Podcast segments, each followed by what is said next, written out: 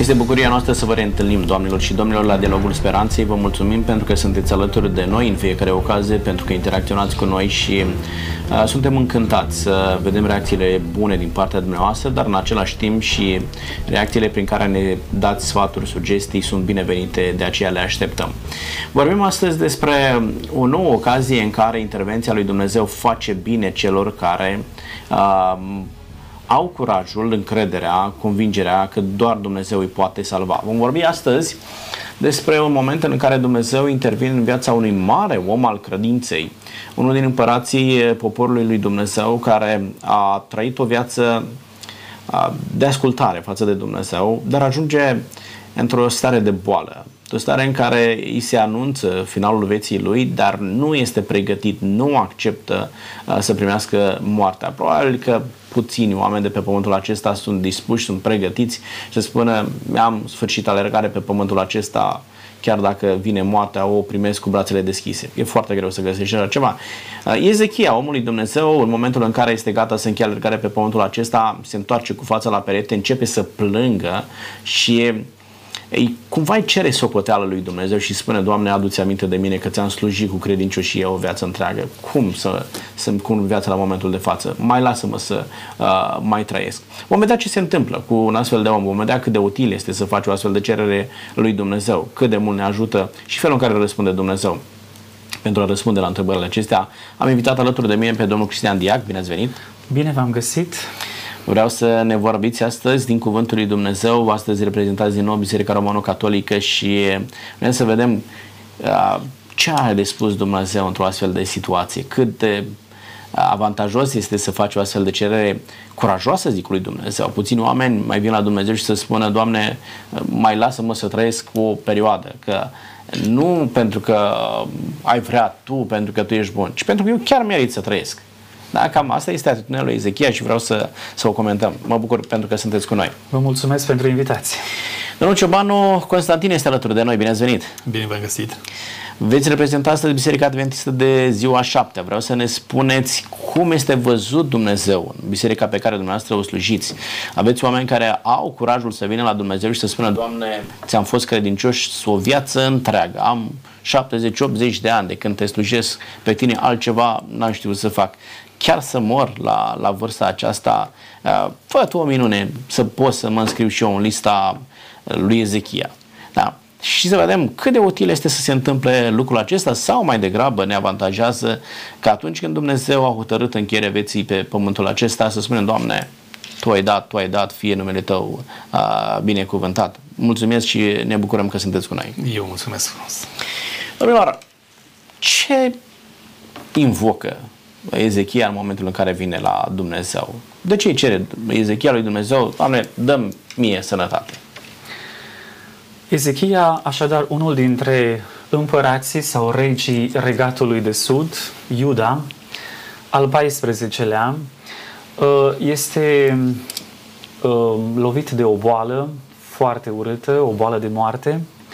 Și în acest context îi se adresează lui Dumnezeu, însă nu fără a prezenta o motivație pentru cererea lui: Doamne, aș vrea să-mi prelungești viața, pentru că eu sunt un om care umblă în adevăr. Acesta este un prim lucru pe care îl exprimă Ezechia și care are o inimă neprihănită și face întotdeauna binele. Adică, cel puțin, așa a putut să-și caracterizeze el viața până în acel moment.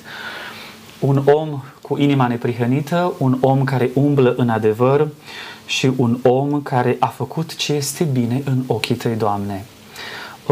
Îl apreciem pentru o asemenea viață pe un rege, dat fiind faptul că în șirul regilor sau împăraților, indiferent din ce regat vorbim, regatul de nord sau de sud, Israel sau Iuda, mulți s-au dovedit a fi împotriva voinței lui Dumnezeu. Niște împărați care s-au amestecat în treburile Domnului, care au nesocotit poruncile lui Dumnezeu, s-au comportat așa cum profeții îi caracterizează, mergând pe căi străine, idolatrii, acceptând înălțimile. Ei, Ezechia este o excepție în acest șir al împăraților și îl admirăm că poate să spună așa ceva înaintea lui Dumnezeu și o face, credem, cu sinceritate. Acum, știți cum este? Dacă nu era sincer, Dumnezeu putea să spună: Ezechia, ceea ce spui tu n-are nicio acoperire în realitate. Dar vedem că răspunsul lui Dumnezeu pare să confirme ceea ce susține Ezechia. Vi se pare un act de curaj sau un comentare, domnul Ciobanu, ceea ce face Ezechia? Mă gândesc la argumentația pe care o aduc contemporanii Domnului Hristos vis-a-vis de faptele de caritate ale sutașului roman care a zidit sinagoga. Și ei argumentează și spun Mântuitorului: Doamne, merită să-i vindeci copilul pentru că iubește neamul nostru, uite ce a făcut el. Dar eu mă întreb, dacă cineva ar fi vrut și el să facă ceva frumos și n-a avut posibilități materiale, pe acela nu-l iubește Dumnezeu? Și observați, se prevalează de această gândire, spun eu, greșită, Ezechia, când spune: Doamne, Tu mă cunoști, cine sunt eu, evlavios, și începe cu argumentele lui. Nu că nu sunt bune aceste trăieri înaintea lui Dumnezeu, fapte evlavioase, dar nu sunt argumente care să stea înaintea lui Dumnezeu, și Domnul Hristos corijează această greșită înțelegere când spune: uitați-vă la văduva aceea care a aruncat 2 bănuți și a aruncat mai mult decât toți. Cum vedem noi și cum vede Dumnezeu? Ei, îl văd aici pe Ezechia că nu prea trece examenul sau nu l-a trecut deloc, știu eu. Cu toate că vom vedea, Dumnezeu i-a ascultat rugăciunea. Da, nu vedeți un fel de troc ceea ce face Ezechia? Doamne, eu ți-am fost credinciosul, dăm sănătate. Adică nu e ok că eu să te fi slujit atâția ani și tu să mă duci la pat atât de repede și să-mi curmi viața. Dumneavoastră sunteți slujitori ai lui Dumnezeu. Cu siguranță ați trecut și dumneavoastră prin probleme de sănătate. Și cum e atunci când te afli pe patul spitalului să spui: Doamne, dar tocmai eu care te slujesc pe tine, care am petrecut mai mult timp cu biserica decât cu familia, am mai avut mai mult grijă de oameni amărâți decât am avut de mine însumi. Și la momentul de față tu să mă tratezi în felul acesta, să ajung pe pat de spital și boala să-mi fie, și sănătatea, o viață chiar să fie în pericol. Cum e, domnul Diac? Eu citesc în textul sacru mai degrabă o atitudine reverențioasă din partea lui Ezechia. Deci el nu cere argumentând că merită să primească un supliment la anii de viață, ci el spune: te rog, Doamne, adu-ți aminte.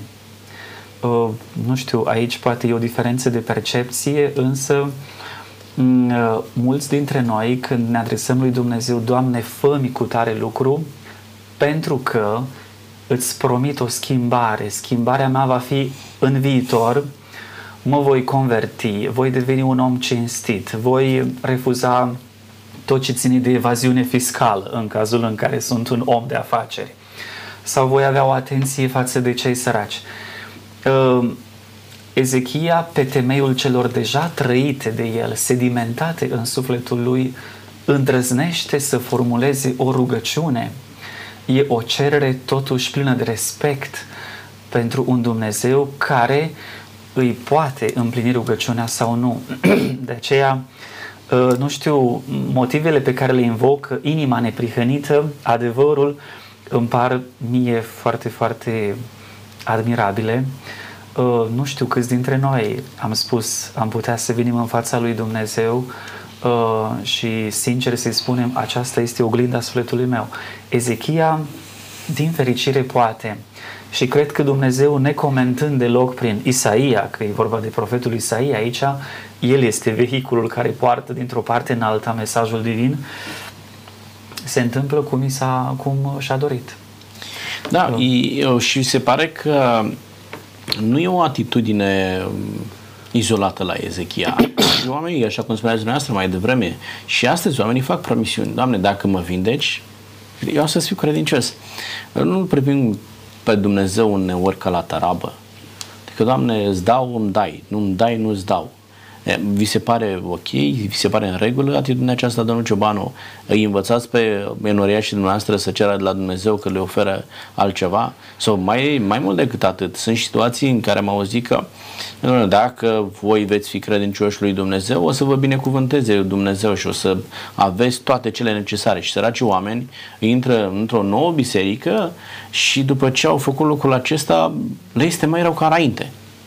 Dar ei au primit niște promisiuni, niște asigurări, garanții, da? Niște garanții că lor le va merge mai bine. Și aud pe oameni care îi spun, dom'le, dar ce se întâmplă? Că merge mult mai rău ca înainte.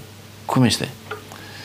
Îmi vin în minte cuvintele diavolului în discuția cu Dumnezeu în dreptul lui Iov. Zice, oare degeaba îl binecuvintezi tu pe slujitorul tău Iov? Păi nu i-ai dat tu, nu i-ai făcut tu, nu l-ai binecuvântat tu. Cu alte cuvinte, diavolul insinuează această formulă greșită în dreptul lui Dumnezeu, și anume, Dumnezeu îl binecuvintează pe Iov și ca răspuns Iov îl onorează pe Dumnezeu. Adică îți dau și îmi dai. Care este motivația care stă la baza slujirii noastre? Dacă Dumnezeu nu mi-ar da nimic, eu tot l-aș iubi?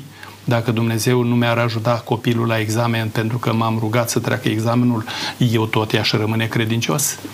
Dacă ceea ce eu l-am rugat pe Dumnezeu, El știe că altfel trebuie și eu nu înțeleg atunci de ce Dumnezeu procedează altceva, cum îl voi percepe pe Dumnezeu?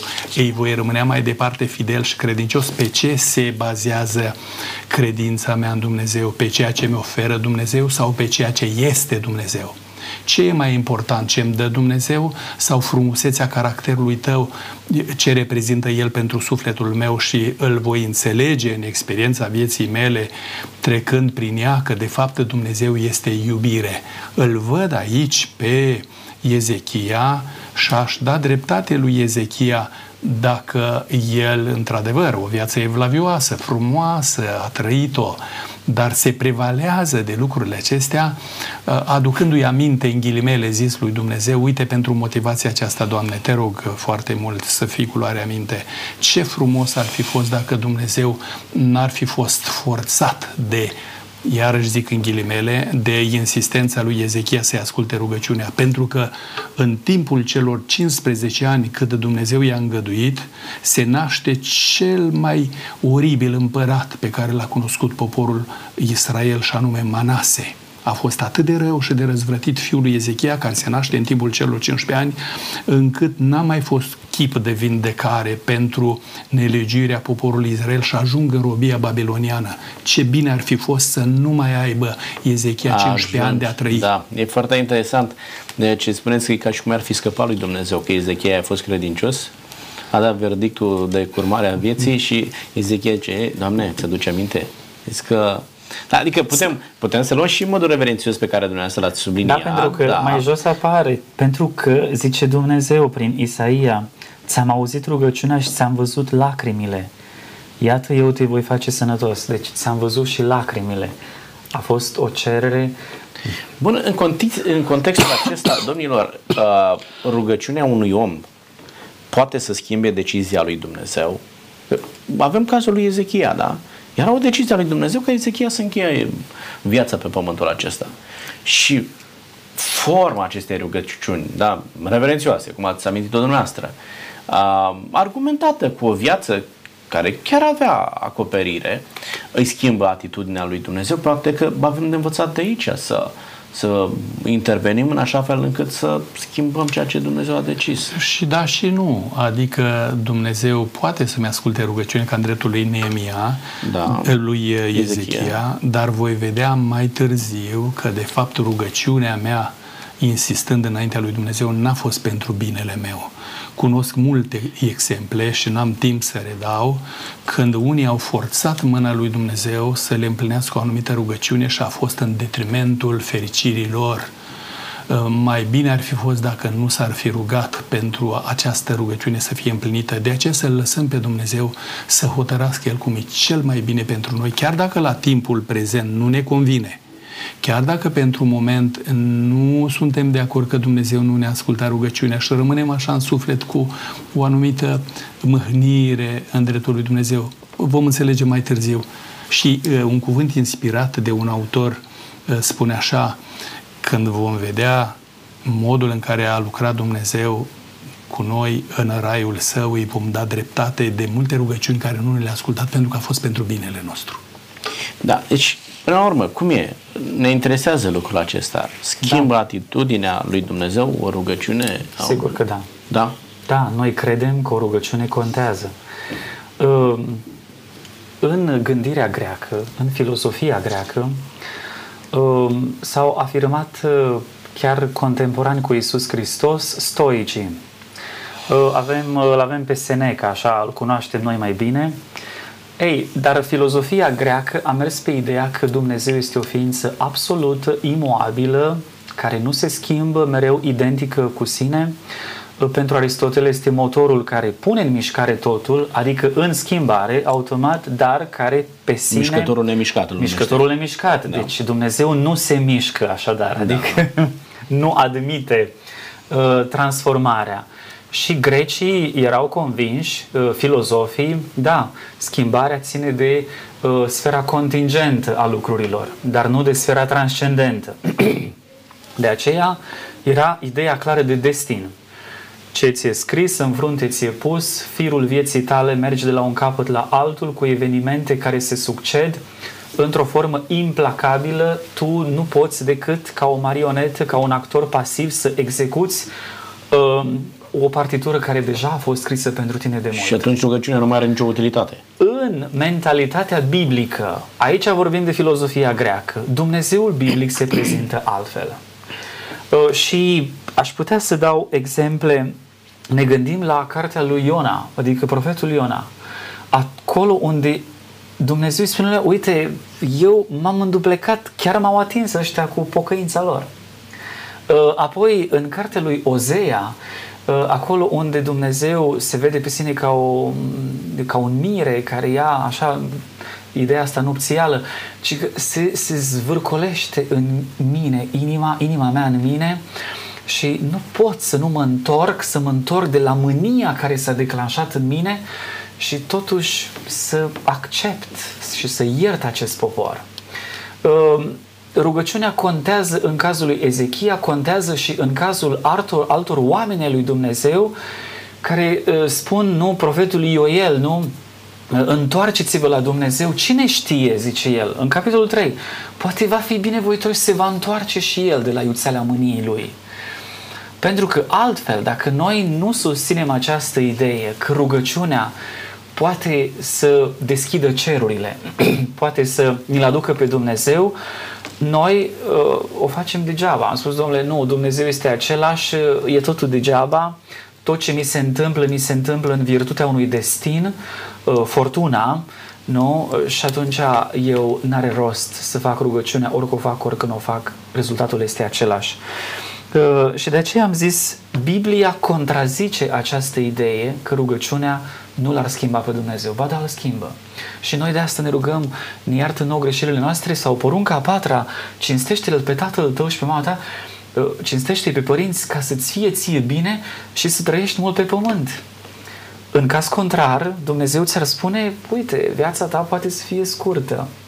Adică, și aici, am auzit, am văzut lacrimile tale, Ezechia a plâns foarte mult și a zis, de dragul tău, dar zice Dumnezeu, și de dragul lui David, tatăl tău, voi face ceea ce vei vrea.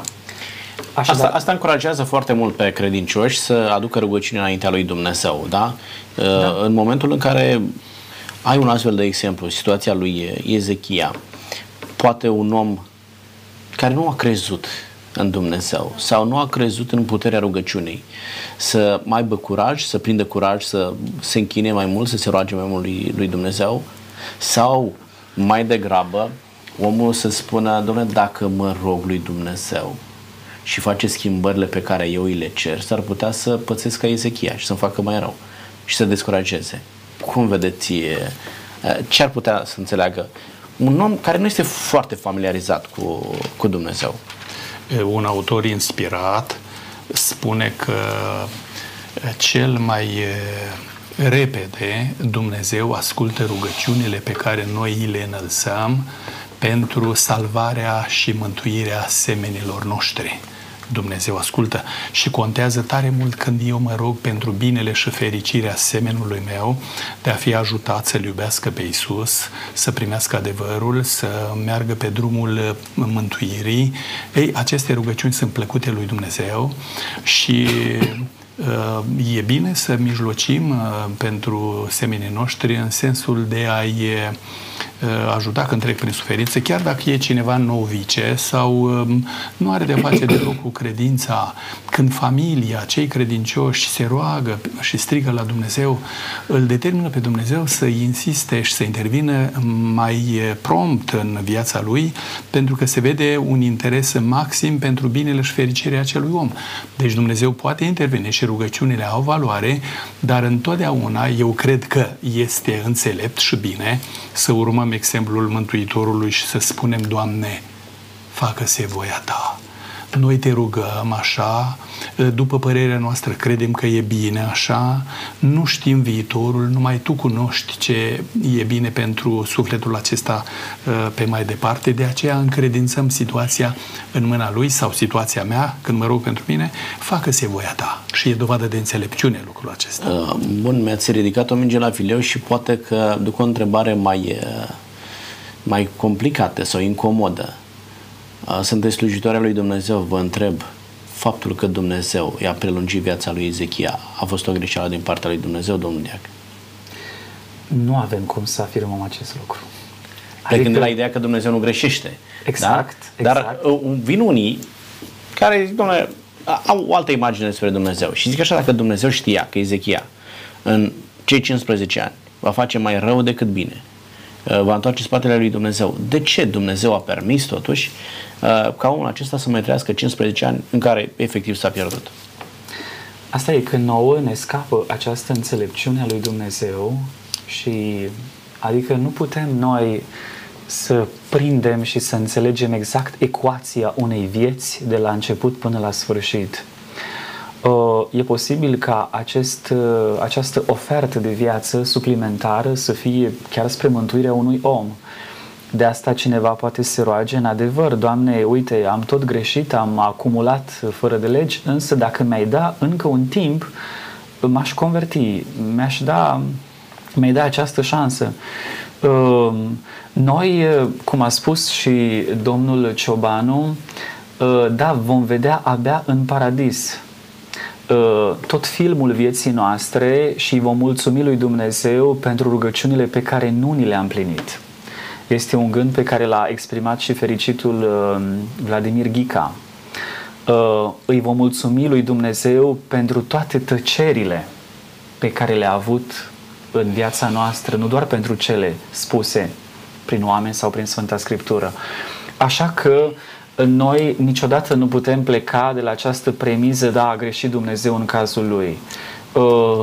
Mântuirea stă în mâna lui Dumnezeu, însă ea se realizează și cu efortul omului. Concurează aici doi factori, eu nu vreau să spun că sunt egale, deci Dumnezeu, instanța divină, oferă mântuirea.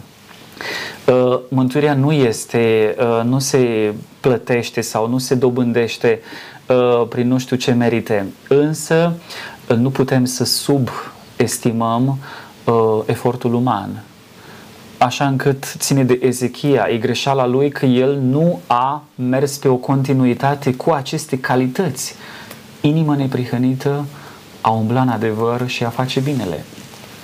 A ținut de el și nu de Dumnezeu. De aceea noi, creștinii, indiferent, nu avem voie să credem într-un Dumnezeu care este implacabil, care este de neînduplecat, care, da... Deci, pe de o parte, credem că Dumnezeu poate să aducă o altă direcție a lucrurilor, da? În momentul în care îi cerem lucrul acesta în rugăciunea lui Dumnezeu. Și pe de altă parte spuneți, domnul Diac, că Dumnezeu nu greșește atunci când, da? Plecăm de la ideea aceasta, că Dumnezeu nu greșește. Cum este, domnul Ciobanu? Aș sublinia ce spune Sfântul Paul: toate câte s-au întâmplat în decursul istoriei biblice ne slujesc ca pilde. Corect. Și dacă plecăm de la premiza aceasta, îl observăm pe Dumnezeu lăsând acest exemplu al lui Ezechia, cu toate că și în momente de felul acesta, când noi apucăm pe căi strâmbești și nu mai respectăm linia pe care Dumnezeu ne oferă, că El poate să transforme și răul pe care noi îl facem sau apucăm drumul greșit și de acolo poate scoate lucruri bune. Ajunge poporul, spuneam, datorită lui Manase, fiul lui Ezechia, în Babilon.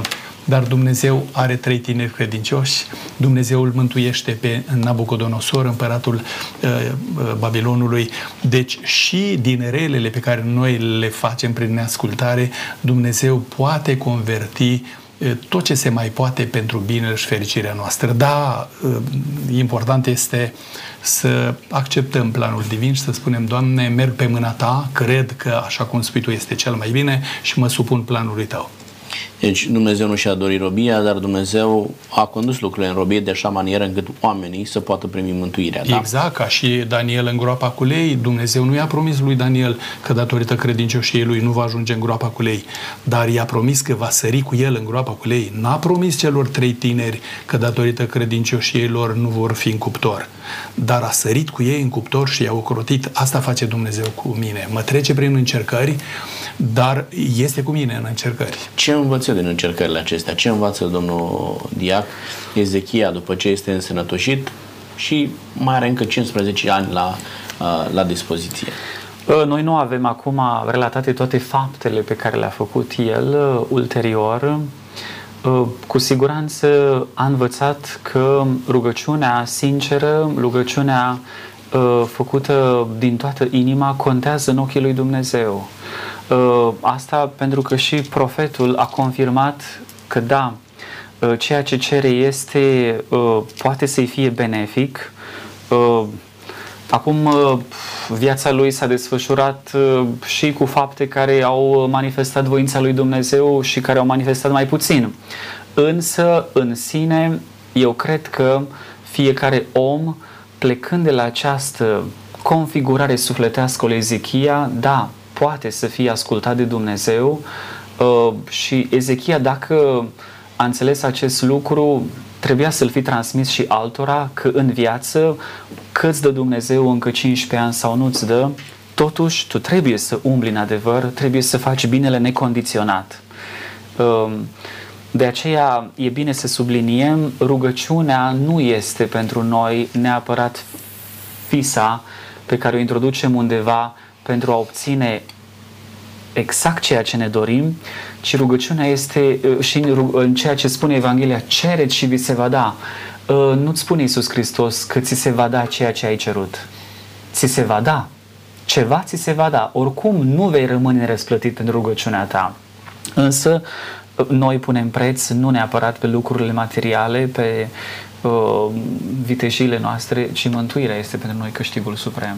Deci rugăciunea nu asigură că un om, după ce primește un răspuns pozitiv la rugăciune, va fi și credincios după aceea. Nu? Dar în timpul celor 15 ani, binecuvântați de Dumnezeu pentru Ezechia, se întâmplă ceva.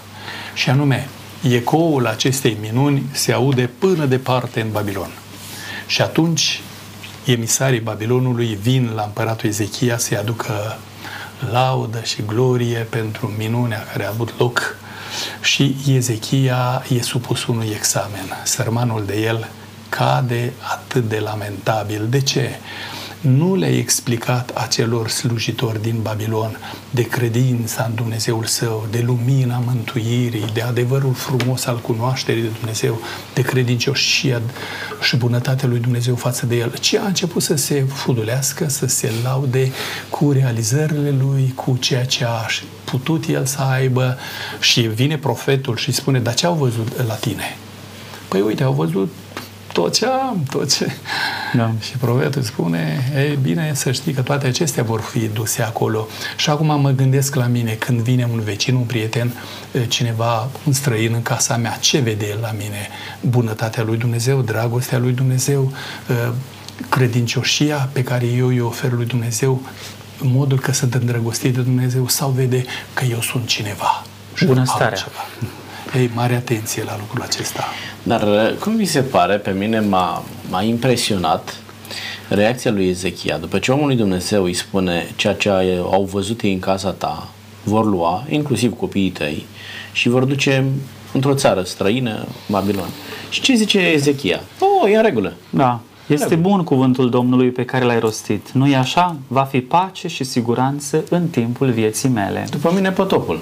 Da? Adică ce mai contează ce se va întâmpla cu bunurile, ce se va întâmpla cu cei mici ai mei?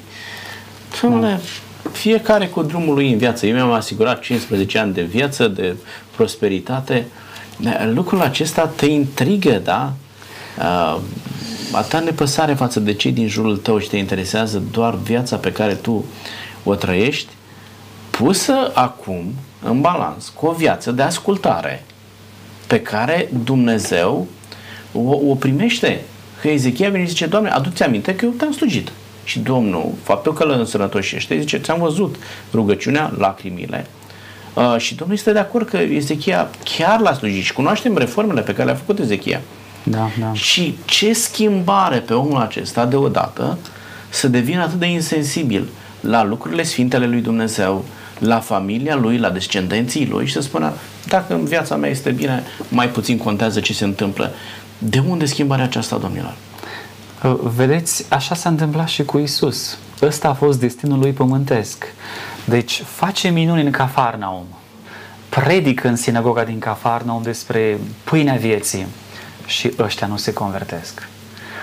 Și de aceea strigătul lui: vai ție, Cafarnaum, deci tu ai ajuns mai rău decât Sodoma și Gomora, crezi că vei fi înălțat până așa? Dumnezeu investește, își oferă binecuvântările în viața oamenilor și cea mai mare investiție a lui este Iisus Hristos, crucea Domnului nostru Iisus Hristos. Și unii persiflanți, indiferenți, superficiale, trec pe lângă ea: a, ce mi-a dat Dumnezeu mântuirea? E infinit mai puțin ceea ce a primit Ezechiel cu ceea ce primim noi, actul acesta de salvare. Suntem răscumpărați și suntem destinați fericirii veșnice. Și cu toate acestea Dumnezeu primește așa niște constatări. Parcă Dumnezeu lucrează, parcă Dumnezeu este în lumea aceasta. De aici liber cugetătorii, eu știu, agnosticii, atei indiferenți, care sunt total, și cred că pentru Dumnezeu pandemia poate să fie un câștig în sensul retrezirii conștiinței. Dom'le, e vreo instanță care să ne scape de pandemie sau suntem sortiți pieirii cu toții? Guvernează cineva lumea aceasta în afara președinților, nu știu, Americii și Chinei și nu știu ce alte organizații? Este cineva deasupra noastră? În acest mod văzute lucrurile, cred că Dumnezeu are un câștig, pentru că lumea își poate da seama, da, plecând de la fragilitatea fiecăruia, da, există un Dumnezeu care guvernează totul. Domnilor, se întâmplă un lucru neașteptat sau nemai întâlnit până atunci cu Ezechia. Primește încă 15 ani de viață. Eu o să vă întreb, garanția prelungirii vieții ne dă siguranța că vom fi și mântuiți? De ce? Și vreau să răspundem dintr-o anumită perspectivă la întrebarea aceasta. Sunt unii oameni care spun: domnule, a murit avea 3 ani, a murit 2 ani, cine știe, va fi mântuit, nu va fi mântuit, avea 20 de ani, avea 15 ani. Nu i-a mai dat Dumnezeu timp acestui tânăr, acestui copil, să se întoarcă la Dumnezeu, să se pocăiască, să scape de păcatele strămoșești, păcatele cu care s-a născut și așa mai departe. N-a fost botezat la 3 săptămâni și își pierde mântuirea. Și cumva degetul batjocorei este întins către Dumnezeu că acești copii, acești oameni care au murit de tineri, n-au mai avut posibilitatea să-L primească pe Dumnezeu și au pierdut mântuirea din cauza lui Dumnezeu. Este în condițiile acestea viața, că trăiesc mai mult, o garanție că pot să primesc mântuirea? Este adevărat că Dumnezeu a promis celor credincioși viață deplină, în contextul ascultării de legământul său. Dar, dacă privim cu atenție, martirii care au murit și au fost arși pe ruguri sau au fost, eu știu, înghețați, cei 40 de sfinți, de exemplu, sau Iacov, fratele lui Ioan, tânăr, a fost tăiat cu sabia lui Irod Agripa, nu? Ei, dacă ne gândim la situații de felul acesta, când cineva credincios își vede copilul strivit sub roțile mașinii într-un accident, sau când cineva trece printr-o tragedie și moare de cancer, deși era un bărbat evlavios și credincios, ne întrebăm, oare Dumnezeu nu l-a iubit? Ba da, l-a iubit. Când Iisus murea pe cruce, nu l-a iubit Dumnezeu? Ba da, l-a iubit. Și atunci cum se face că Dumnezeu, spunea colegul meu, de multe ori tace la rugăciunile noastre? Pentru că în preștiința lui Dumnezeu știe ce este mai bine pentru viitorul fiecăruia dintre noi. De ce este bine să spunem, Doamne, facă-se voia Ta, cum aminteam mai înainte lucrul acesta. Nu greșește Dumnezeu. El e prea bun și prea drept să greșească față de mine și față de tine atunci când mergem pe mâna Lui. Noi doar să-L înțelegem pe Dumnezeu că El este iubire. Am înțeles. Bun. Și e foarte util ca noi să avem recunoștință față de Dumnezeu pentru ceea ce am primit și să înțelegem că Dumnezeu face lucrurile acestea din dragoste. Dar vă insist pe întrebarea aceasta mea. Este prelungirea vieții o garanție că oamenii vor fi mântuiți? Ce se întâmplă cu oamenii aceia care spun, Doamne, dacă copilul acesta ar fi trăit încă 15 ani, poate îl cunoștea pe Dumnezeu și aveam garanția că este mântuit și el. Dar eu aș vrea să mă leg de această afirmație a dumneavoastră, aveam garanția că este mântuit și el. Cartea Înțelepciunii spune că înțelepciunea nu stă în numărul anilor. Sfințenia nu stă în numărul anilor. Noi avem această credință în Biserica Romano-Catolică că un copil, un prunc botezat, poate să aibă și 3 luni și 7 luni, el moare, bineînțeles, prematur, asta se poate spune mai ales despre el, însă ajunge la mântuire. Și dacă nu e botezat? Și dacă nu e botezat, el este încredințat milostivirii lui Dumnezeu, pe care noi nu o cuantificăm, nu o punem în partea bisericii noastre sau în partea altei religii. Adică îi încredințăm milostivirii lui Dumnezeu, care atunci când cheamă la viață, cheamă la o viață mântuită. Apoi eu vreau să spun, da, unii reușesc să trăiască în 25 de ani cât alții în 80. Avem astăzi, de exemplu, în biserica noastră o sfântă, Elisabeta Ungariei, 24 de ani a avut. A avut timp să fie mamă a 3 copii, căsătorită, apoi să rămână văduvă, să întemeieze spitale, să se dedice complet săracilor, exprimându-și votul sărăciei. Deci în 25 de ani admiri și citește o biografie pe care nu o găsești la alții după 80 de ani.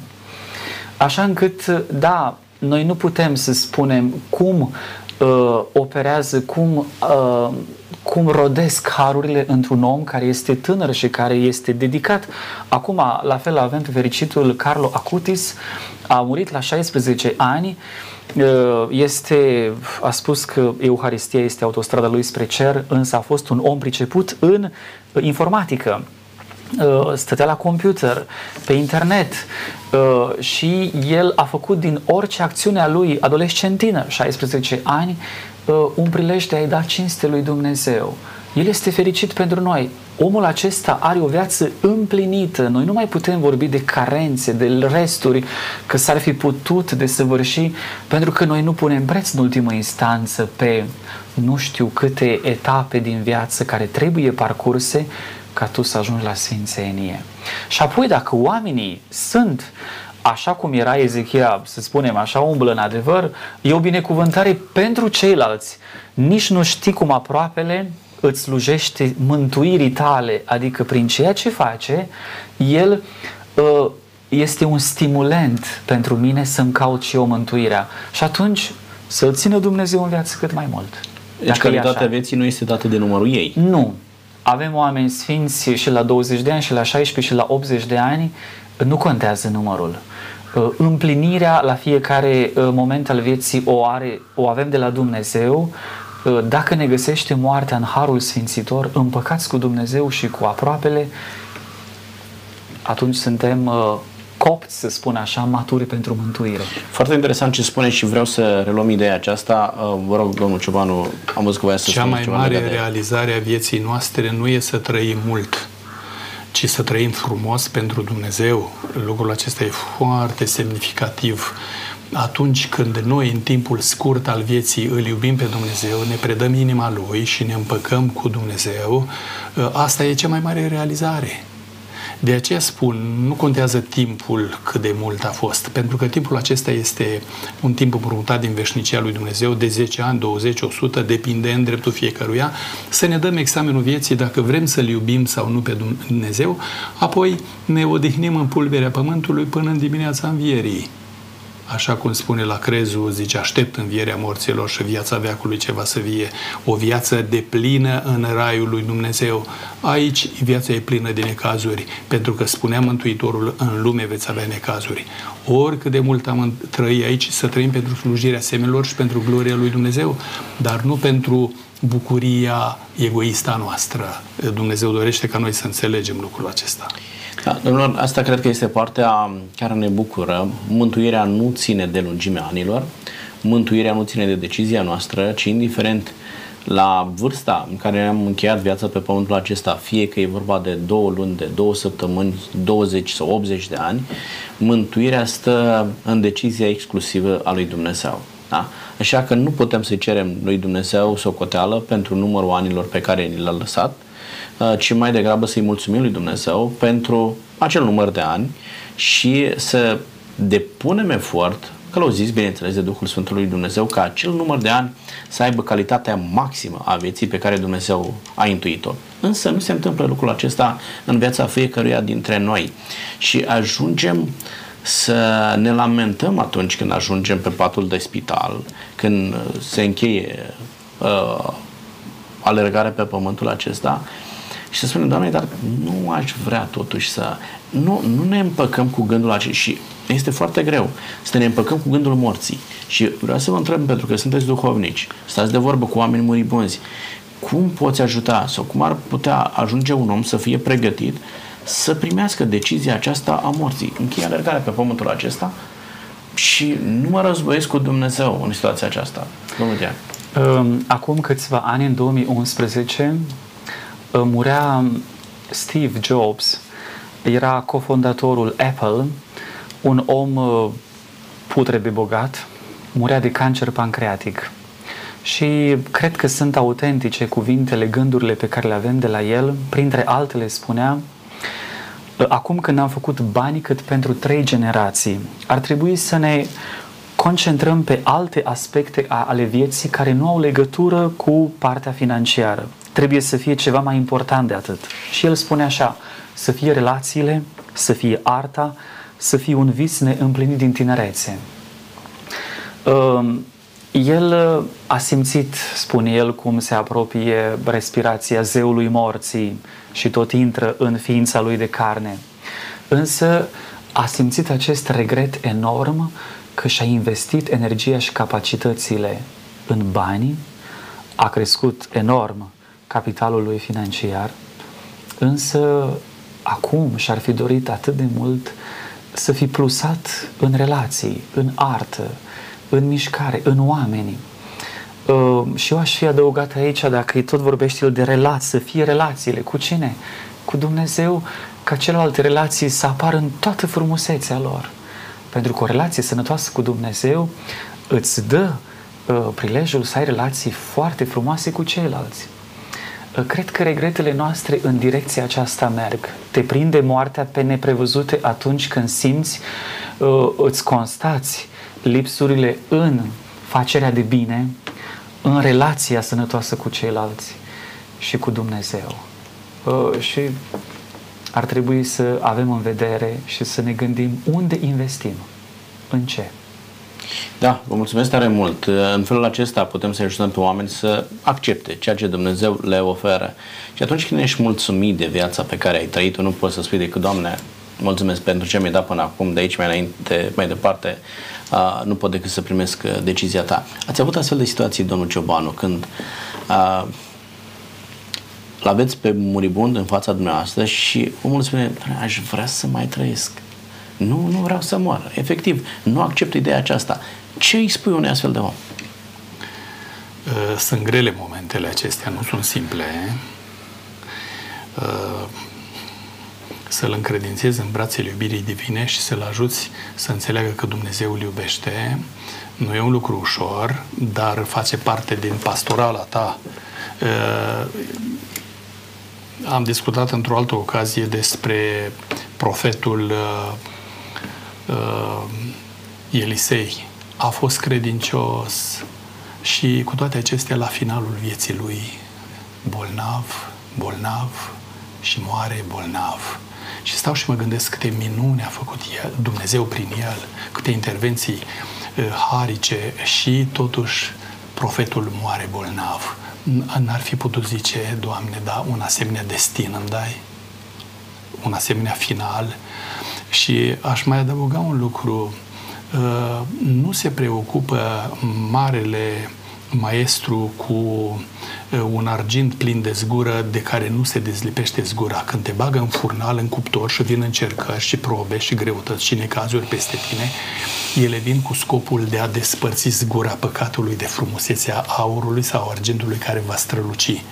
Și un autor inspirat spune așa: uitați-vă pe cerul vieții voastre și când veți vedea că nu mai aveți încercări, întrebați-vă dacă nu Dumnezeu v-a abandonat, dacă nu v-a părăsit. Pentru că nu se mai preocupă dacă vede că eu nu renunț la ce e rău. Și atunci când trec prin încercarea cuptorului suferinței, asta este spre binele meu, pentru pregătirea mea veșnică, pentru purificarea mea, pentru veșnicie. Să-i mulțumim lui Dumnezeu pentru încercările și greutățile pe care El le îngăduie să vină asupra noastră. Da, domnilor, nu pot decât să vă mulțumesc pentru ce m-ați spus și îmi exprim încrederea că sfaturile, vorbele dumneavoastră de bine o să-i ajute pe oameni care chiar sunt în astfel de situații în care își deplâng soarta. Stăm astăzi într-o societate în care oamenii sunt izolați, oamenii privesc cum familia, cum tata, cum mama trebuie să stea într-o cameră separată, să nu intre în contact cu ceilalți. Mai au comorbidități, nu știu dacă vor duce până la capăt sau nu virusul acesta. Și te uiți la oamenii aceștia, parcă efectiv refuză să creadă că li se întâmplă ceea ce li se întâmplă, refuză să creadă că e posibil să moară și este foarte greu, așa cum spunea domnul Ciobanu, să le spui ceva oamenilor acestora. Da. Da. Nu poți decât să le spui că e singura variantă de a-și preda viața lor în mâna lui Dumnezeu. Indiferent de decizia pe care Dumnezeu a luat-o, e mai bine să mori bolnav, dar mântuit, decât să fii sănătos, dar să ai mântuirea pierdută. Cred că aici este necesară intervenția oamenilor lui Dumnezeu, să încurajeze pe oameni că deciziile lui Dumnezeu pentru viața lor sunt cele mai bune. Și viața pe care o mai avem de trăit, trebuie să o trăim în așa fel încât deciziile noastre să fie acordate cu deciziile lui Dumnezeu. Să voia noastră să fie acordată cu voia lui Dumnezeu. Și să nu mai fie așa prăpaste, știți cum spune Isaia 59, cât de departe sunt gândurile mele față de gândurile voastre, căile mele de gândurile voastre. Apropierea aceasta de Dumnezeu o să dea la o parte această prăpastie între dumnezeire și oameni. Și dincolo decât asigurarea vieții, să avem mai degrabă asigurarea mântuirii, a vieții veșnice. Aceasta cred că ne-ar oferi pacea sufletească de a privi cu seninătate chiar moartea. Această moarte pe care Scriptura o numește un somn, dar știi că te așteaptă o viață veșnică unde nu vei mai avea parte, așa cum spune 21:4 Apocalips, nu vei avea parte de durere, de boală, de suferință, pentru că lucrurile acestea au trecut. Vă mulțumesc! pentru că ceea ce a spus în emisiunea aceasta faceți în viața de zi cu zi, îi încurajați pe oameni și conduceți pe oameni la Hristos. Dumnezeu să vă binecuvânteze pentru lucrurile acestea. Mulțumim, mulțumim. Doamnelor și domnilor, putem să spunem în încheiere decât că Dumnezeu este acela care ne oferă viața și noi avem obligația morală de a prețui ceea ce Dumnezeu ne oferă. Prețuiește viața. Trăind viața la cele mai înalte cote, trăind viața cu Dumnezeu, poți să te bucuri de ceea ce Dumnezeu ți-a pregătit, indiferent de forma pe care o îmbracă viața pe care Dumnezeu ți-a dat-o. Tot ce trebuie să faci este să ai încredere că ceea ce ce a pregătit Dumnezeu pentru tine este pentru viață veșnică. Vă mulțumim pentru că ați fost alături de noi, vă mulțumim pentru că ne urmăriți, ne rugăm ca Dumnezeu să vă binecuvânteze, să vă dea sănătate. Ne rugăm pentru familiile dumneavoastră ca Dumnezeu să-i scoată din starea în care sunt, dacă sunt cazuri de boală, și ne rugăm ca Dumnezeu să vă dea putere, să vă puneți încrederea în El și indiferent de ceea ce se întâmplă, alături de Iisus Hristos trecem mai ușor, iar drumul nostru este îndreptat spre Împărăția lui Dumnezeu. Până data viitoare, Dumnezeu cu noi. La revedere!